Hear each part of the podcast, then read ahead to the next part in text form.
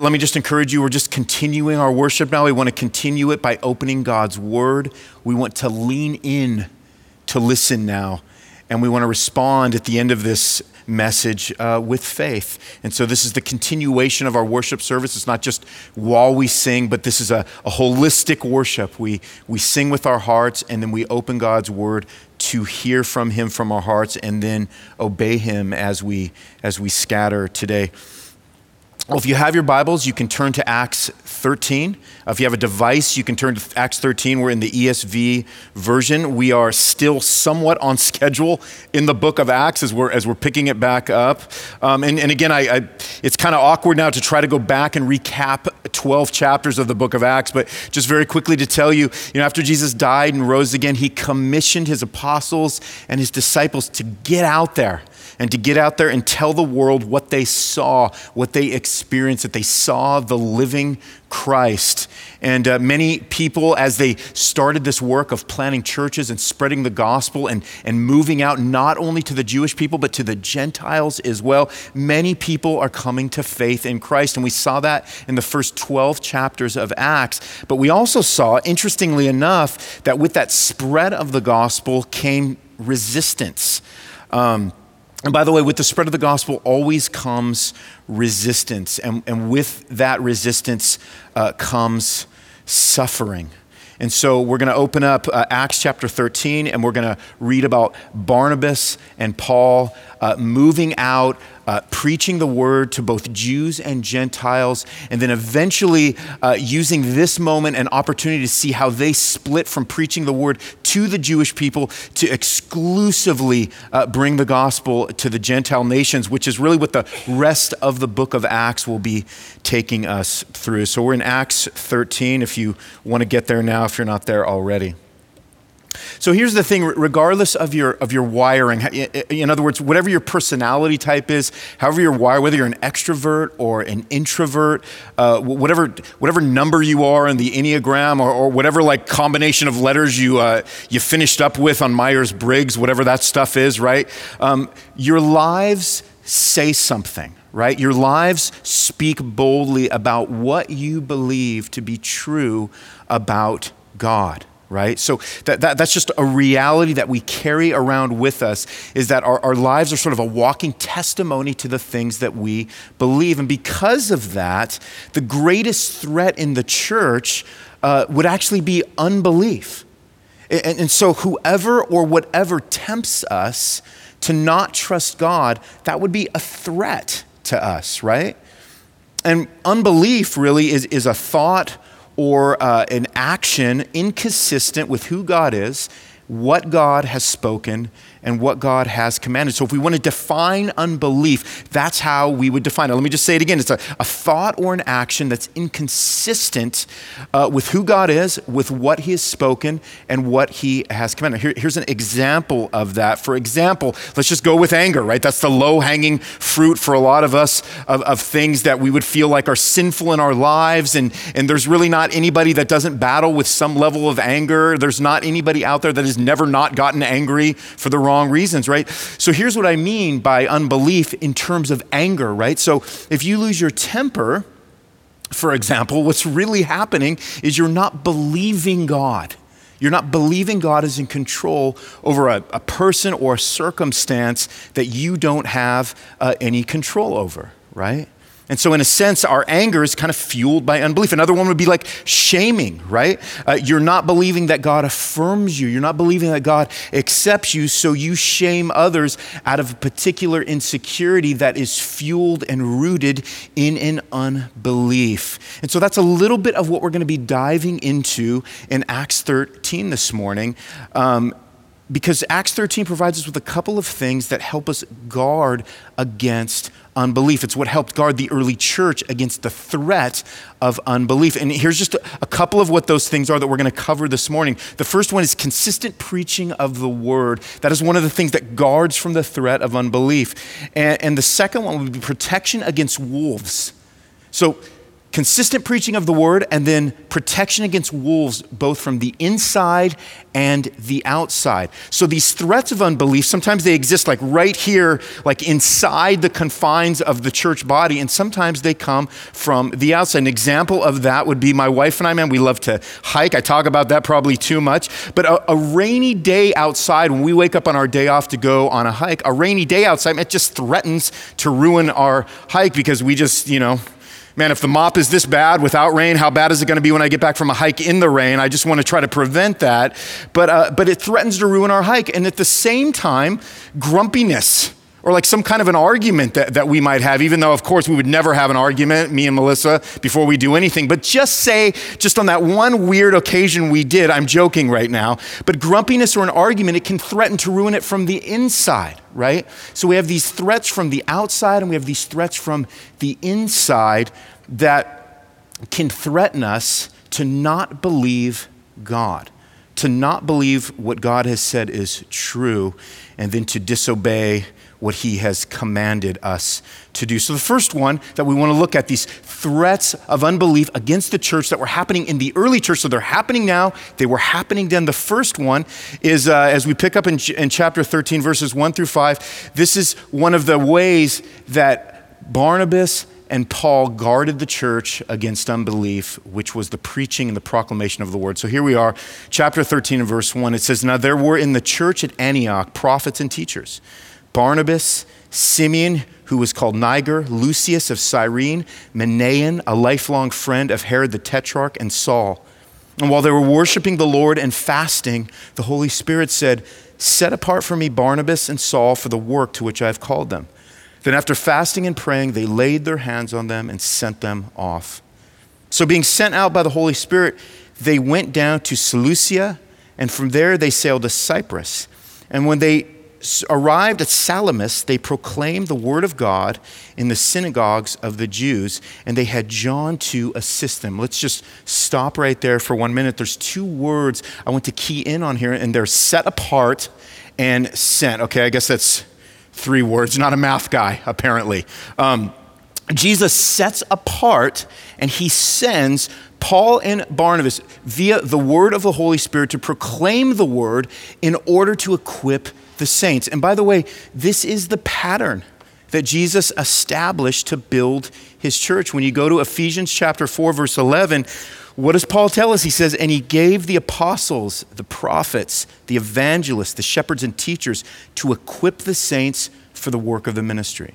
And then he goes on to say, "For building up the body of Christ until we attain to the unity of the faith and of the knowledge of the Son of God, to mature manhood, to the, to the measure of the stature of the fullness of Christ. So, this means that God has called shepherds and teachers and evangelists from the body of Christ to equip you with the word of Christ so that you grow to maturity in Christ, which is what guards you from unbelief.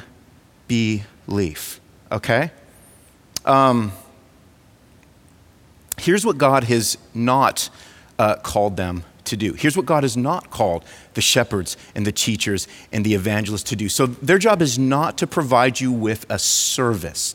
Okay, and I, I, just think it's important that we flesh this out a little bit and that we're clear about that, right? Because when we understand a service, right, we understand that it's something that is given to us to use and to consume, right? So you all have streaming services on your TVs right now, and these services have been designed for you to, to use for consumption, to be consumed by, and to be entertained by. And again, they're not inherently evil. Man, I have Netflix and, and Hulu just like you. Just started season 40 of Survivor after a 10 year hiatus. Judge me on that one. Um, but that's what we're diving into right now on, uh, on, on, on our streaming services. But here's the thing the role of the preacher is not the same thing, right? I'm not here for your entertainment, right? My actual job is to equip and to build you up for the work of ministry that you are to live out in your specific sphere of life. So, man, God didn't call me to be funny, to be entertaining, or to start dancing for you on cue, right? Which it might be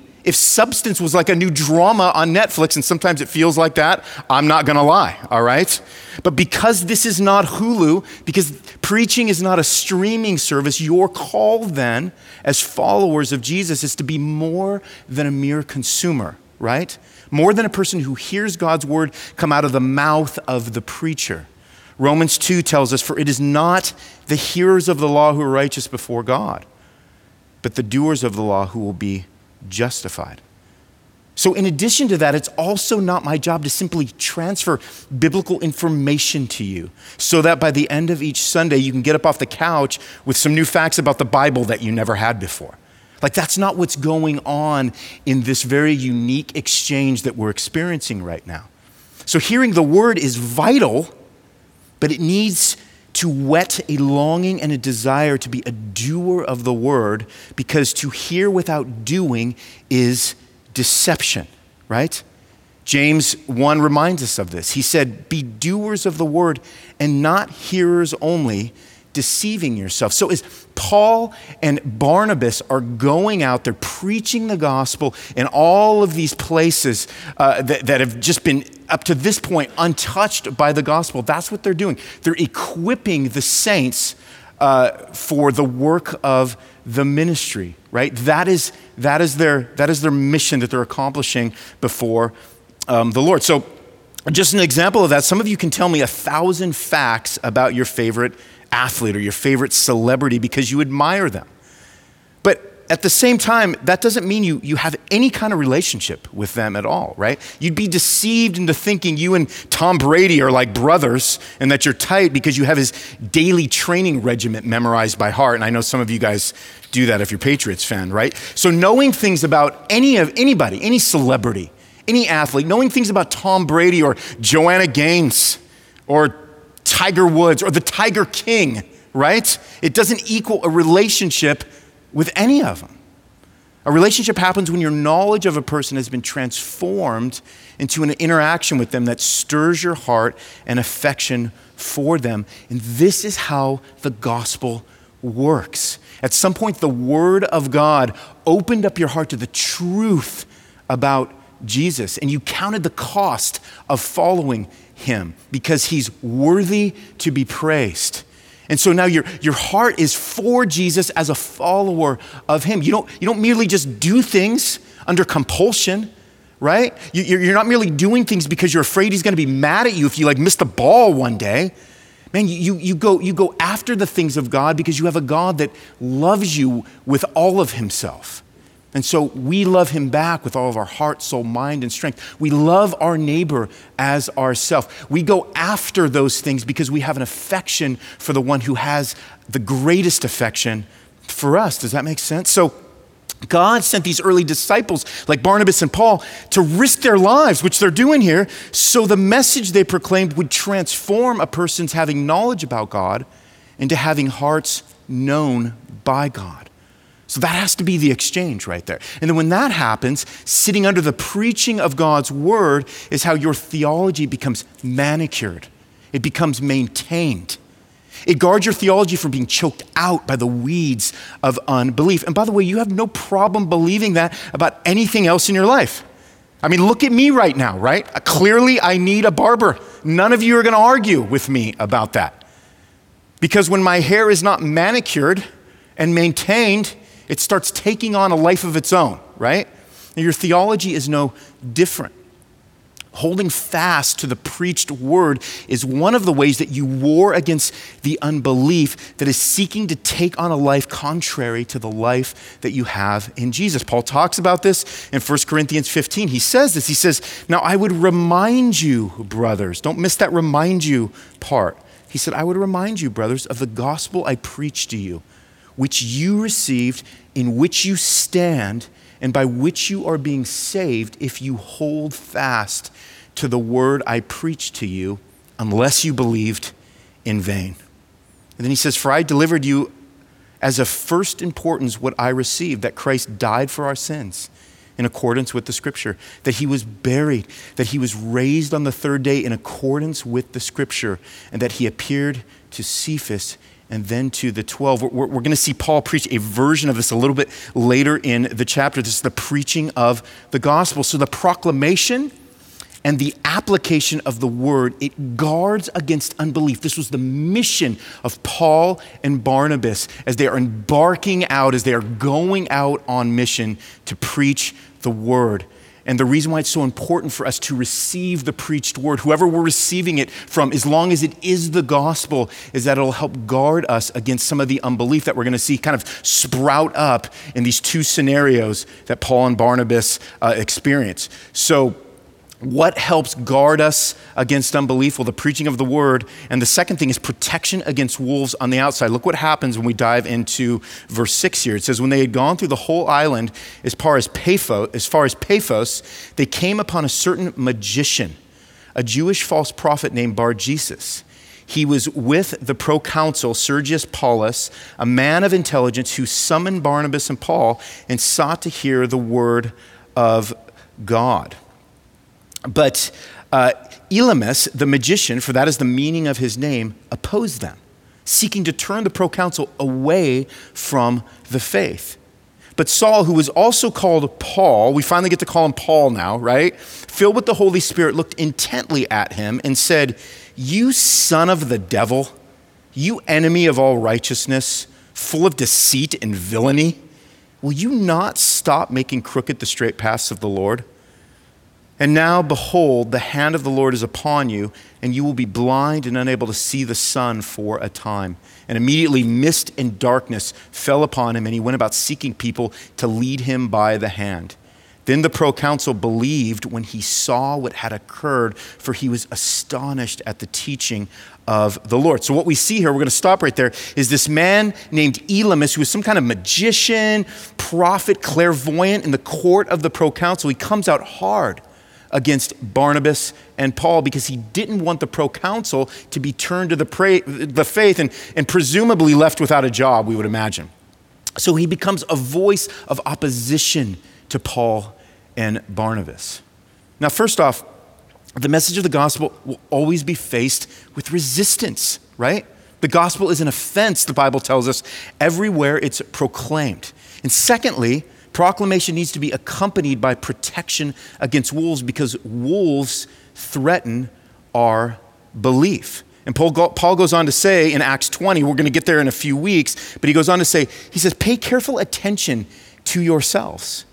He says, pay careful attention to yourselves and to all the flock in which the Holy Spirit has made you overseers to care for the church of God, which he obtained by his own blood. And then he says this listen, I know that after my departure, fierce wolves will come in among you, not sparing the flock. And from among your own selves will arise men speaking twisted things to draw away the disciples after them. So, people like Elymas, man, these, these are threats to the proclamation and the preaching and the message of the gospel, and they need to be rebuked. These are men that need to be rebuked for their spiritual blindness and unbelief, the way Paul did which is why Paul, uh, you know, man, this is why Paul, you know, proclaims to this guy, rebukes this guy, and he's not super subtle. He's not trying to be careful not to shame Elymas. He says, You son of the devil, an enemy of all unrighteousness. He doesn't spare his words. He takes this guy and he says, No. He calls him to task. Paul knew, by the way, what it was like to have that kind of spiritual darkness living inside a person. He knew what it was like to have darkness fall upon a person by the hand of the Lord. And this is what happens to Elymas. His blindness becomes an outward manifestation of the inward state of his heart, which was unbelief, by the way. And of course, this represents God's judgment on Elymas, right? So Paul doesn't only proclaim the word, he also protects the word against those who were threatening to silence it. And what turns out, what comes from this is that the proconsul believes when he sees what happens. So, so the, the proconsul not only hears the word, but he sees the way that Paul protects the word from being silenced. And something within all of that causes this man to believe the gospel. So this kind of causes us to kind of step back and go, okay, so you're talking about wolves. We're talking about these threats both from outside and inside the church. Well, what is a wolf? How would we define a wolf? Well, here's, here's a way to define it. It would be someone trying to turn people away from the faith, like we see here in Elymas, through opposition to the word. Now, how would that look like? Uh, how would that look at substance? Uh, well, it could look like someone coming in and starting to slander, say, the leadership someone gossiping about another member, someone that is uh, kind of stirring within the congregation, trying to create and cause division. Somebody that comes in and starts murmuring against the doctrine of the church, uh, maybe starts complaining about what they don't like, about what they see going on in the church. It's basically someone seeking to turn others from the faith and doing it in a way that causes disunity and division. What's so interesting is that sometimes threats from the outside, they're, they're easier to defend against than even the ones that come from the inside, right? Because we can see storm clouds coming in many times, right? We can go grab an umbrella when we see a storm coming in. We can put on a raincoat. We can roll up our windows. We can stay inside. A threat from the outside um, is not coming in as subtle sometimes as threats that come in from the inside, which can be harder, right? I mean, because how many of you have walked into a flooded basement after a massive storm? I mean, you, you didn't know that it was filling up. Why? Well, because it happened while you were sleeping and something went wrong, and you walk down there and you're like, you know, knee deep in, in water. And so we see threats that came in from the outside as the word was being proclaimed. And then now we see, as we pick up in verse uh, 13, threats coming in from the inside. Now, I need you to buckle in because we got some reading to do here. So let's start in verse 13 it says, Now Paul and his companions set sail from Paphos and came to Perga in Pamphylia. And John left them and returned to Jerusalem, but they went on from Perga and came to Antioch in Pisidia. And on the Sabbath day, they went into the synagogue and sat down. And after the reading from the law and the prophets, the rulers of the synagogue sent a message to them, saying, Brothers, if you have any word of encouragement for the people, say it. So Paul stood up and motioning with his hand said, Men of Israel, and you who fear God, listen. The God of this people, Israel, chose our fathers and made the people great during their stay in the land of Egypt. And with uplifted arm, he led them out of it. And for about 40 years, he put up with them in the wilderness. And after destroying seven nations in the land of Canaan, he gave them their land as an inheritance. And all this took about 450 years. And after that, he gave them judges until Samuel the prophet. Verse 21 Then they asked for a king, and God gave them Saul, the son of Kish, a man of the tribe of Benjamin, for 40 years. And when he had removed him, he raised up David to be their king, of whom he testified and said, I have found in David, the son of Jesse, a man after my own heart who will do all my will. Of this man's offspring, God has brought to Israel a Savior, Jesus as the promised. Before his coming, John had proclaimed a baptism of repentance to all the people of Israel. And as John was finishing his course, he said, What do you suppose that I am? I am not he. No, but behold, after me one is coming, the sandals of whose feet I am not worthy to untie. Verse 26 Brothers, sons of the family of Abraham, and those among you who fear God, to us has been sent the message of this salvation. For those who live in Jerusalem and their rulers, because they did not recognize him nor understand the utterances of the prophets, which are read every Sabbath, fulfilled them by condemning him, meaning Jesus. And though they found in him no guilt worthy of death, they asked Pilate to have him executed. And when they had carried out all that was written of him, they took him down from the tree and laid him in a tomb. But God raised him from the dead. And for many days he appeared to those who had come up with him from Galilee to Jerusalem, who are now his witnesses to the people. And we bring you the good news that what God promised to the fathers, this he has fulfilled to us, their children, by raising Jesus, as also it is written in the second psalm You are my son, today I have begotten you.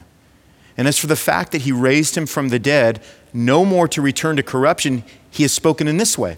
I will give you the holy and sure blessings of David. Therefore, he says also in another psalm, You will not let your Holy One see corruption.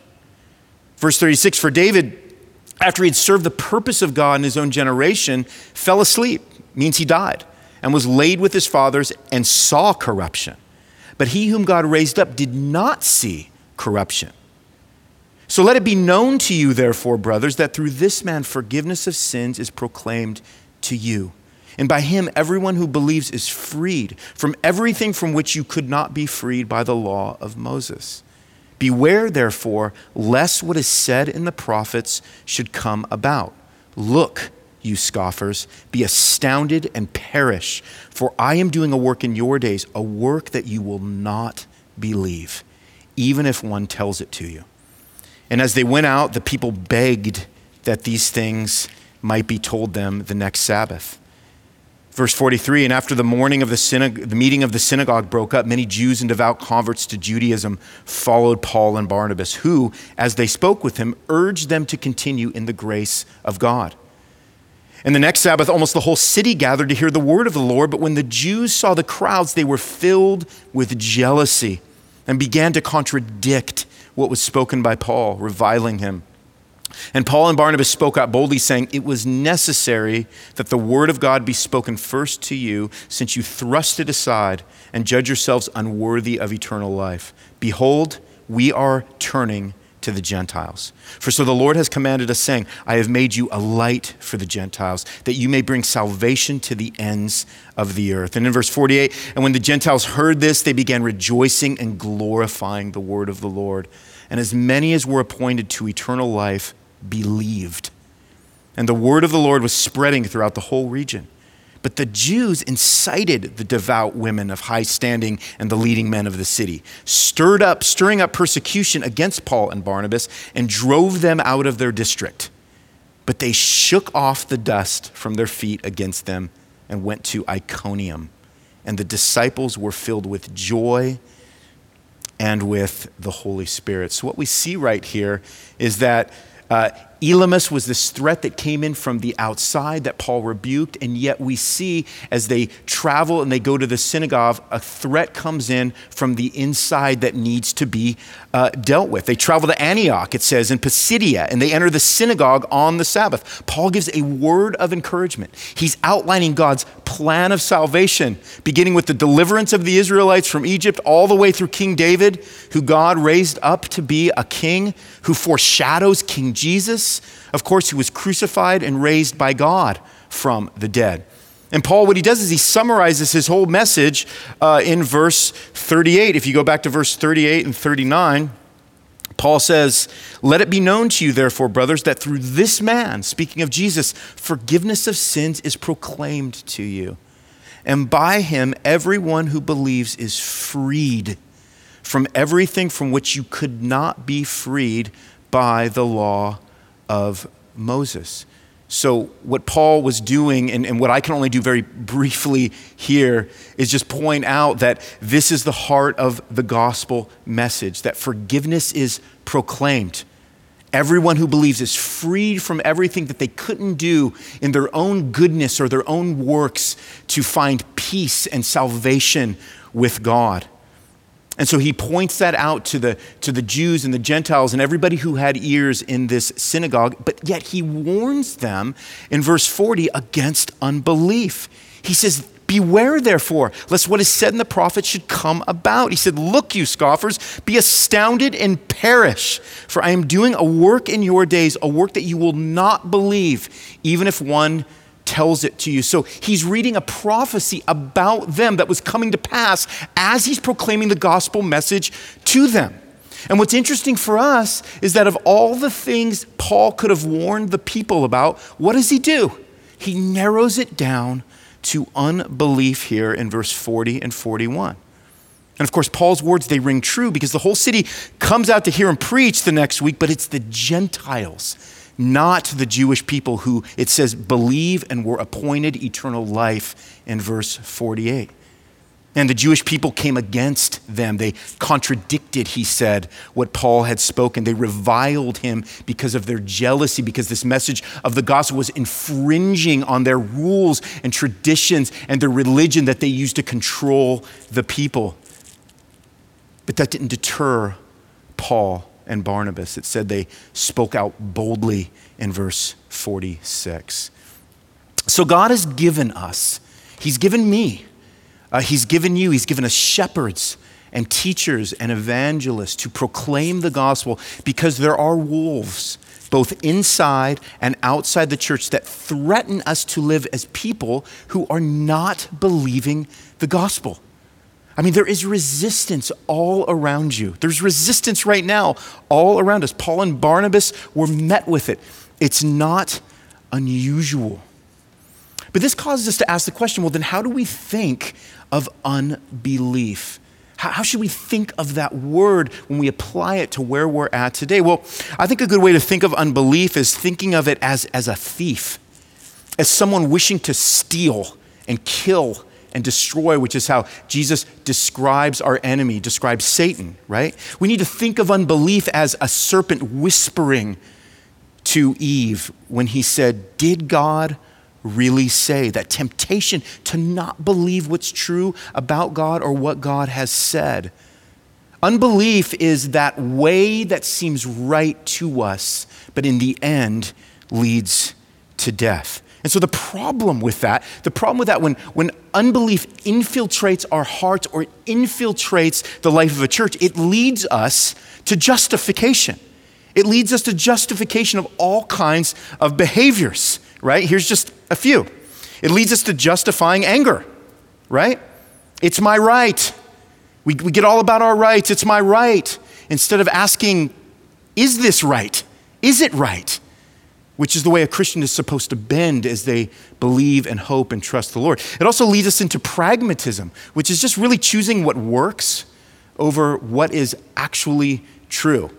I mean, it doesn't matter, man. It works, whatever works. I'm going to dive into that. I'm going to employ that instead of what we know to be true. And what that does is it kind of, sh- kind of shaves away, it scrapes away at our integrity. It justifies us being anxious people. Somehow we think that having some anxiety is, is something that we can justify because everybody around us is bubbling over in anxiety. And again, if you have anxiety, um, that's not to feel condemned for your anxiety. I experience anxiety on a daily basis. We all do. It depends what we're doing with that anxiety. Are we becoming like Martha in the story of Martha and Mary, where Martha was just anxious about so many things while Jesus was right there being ignored, right? It's choosing the wrong portion of things to bring us the peace that we long for and the peace that we crave. Unbelief leads us to justifying, even as far as betrayal, betraying Jesus in some unique ways. What do we see in the lives of Judas and Peter? We see two dudes who, who did the unthinkable. Judas betrays Jesus to his death. Um, with no remorse, no repentance. And yet Peter betrays Jesus and eventually comes back and feels remorse um, and receives the forgiveness of Christ. Unbelief leads us to justifying hypocrisy. It leads us to acting like a Pharisee. It leads us to self righteousness, um, thinking that man, we, we, we know something, we have some bit of knowledge, or we perform some kind of good works that justifies us before the Lord and with people. Look what Paul told Timothy in 1 Timothy 1:18. He said that you may wage the good warfare. So he's encouraging Timothy uh, right here. He's saying, wage the good warfare, holding faith and a good conscience. And then he says this He says, by rejecting that, some have made a shipwreck of their faith. So when we let unbelief infiltrate the ranks of our hearts and our gathering and our church bodies, the potential is that our faith is going to become a shipwreck because we're justifying all kinds of behaviors. Um, so unbelief makes shipwrecks of our faith. What are some of the warning signs of that? Well, some of the warning signs, I, I, I, I, came up with three warning signs for us and the first one is this is that sometimes we can we can sort of assume this posture that says, man, everyone else is the problem, right? We kind of step back and we say, no, it's them It's always them. We're always pointing outside of ourselves, saying that's the issue. And so the solution we find when we're people that kind of look around and always are thinking the problem is out there is that, man, we just become black and white about everything. And by the way, the Bible is not black and white about everything, right? It's black and white about the things that need to be black and white. There's a lot of gray as well, right? So when everybody else is the problem, we become black and white. We lack grace we demand our rights rather than asking what would be the right thing to do in terms of holding integrity before the Lord. Um, another warning sign would be when we are focusing on God as the problem. God is the problem. Um, God is the reason why I'm in this place. It's the reason why I find myself in this particular season of life. How dare Him cause me to put me in this particular place that I find myself. In? And then so the solution for that is we just become expert complainers, right? We just become expert complainers. We become angry with God, and we find that we have hearts um, that are constantly stewing in the place and the position we're in, when in reality, we're just mad that God is not giving us the kind of comfort that we feel entitled to and that we feel like we deserve. And then the third thing, the third warning sign would be just the person that just says, you know what, man, there's really no problem. None of this matters. Or, you know what, man, it's all corrupt. Everything's going to hell in a handbasket, right? So their solution then is to back away and to have this sense of ambivalence and then just ignore any kind of wisdom and kind of compassion that we need uh, to have for our neighbors and the people around us. It's their insecurity, it's putting up a wall and a barrier that says, man, I don't want anybody or anything to be able to touch me. I want to remain uh, unaffected by all these things that are swirling around me. I'm not going to fall. I'm not going to fall into some of those tendencies that I see people falling into